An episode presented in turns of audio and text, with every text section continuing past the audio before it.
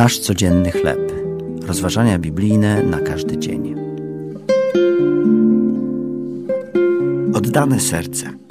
Tekst autorstwa Laurensa Darmani na podstawie drugiej księgi Kronik, 17 rozdział od pierwszego do 11 wiersza oraz 20 rozdział, 32 wiersz. Gdy byliśmy w kościele, pewien chrześcijański biznesmen podzielił się z nami swoją historią. Gdy opowiadał o zmaganiach z wiarą i z dobrobytem, szczerze przyznał: Bogactwo mnie przeraża. Zacytował słowa Jezusa: Łatwiej bowiem wielbłądowi przejść przez ucho igielne, niż bogatemu wejść do Królestwa Bożego.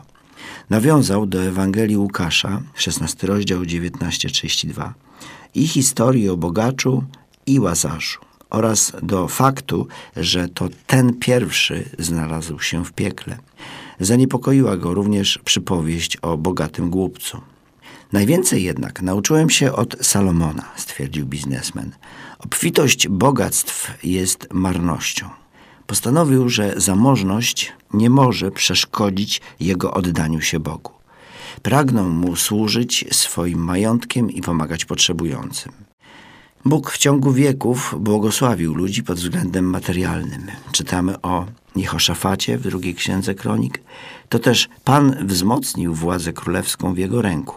Miał on wielkie bogactwo i sławę. Nie popadł jednak w pychę i nie traktował innych z góry. Serce jego umocniło się na drogach pańskich. Kroczył on drogą swojego ojca Asy i nie odstąpił od niej, czyniąc to, co prawe w oczach Pana.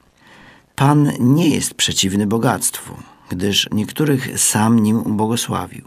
Zdecydowanie jednak sprzeciwia się nietycznemu jego gromadzeniu i złym jego użytkowaniu. On chce, aby wszyscy jego wyznawcy prawdziwie jemu oddawali chwałę. To były rozważania biblijne na każdy dzień. Nasz codzienny chleb.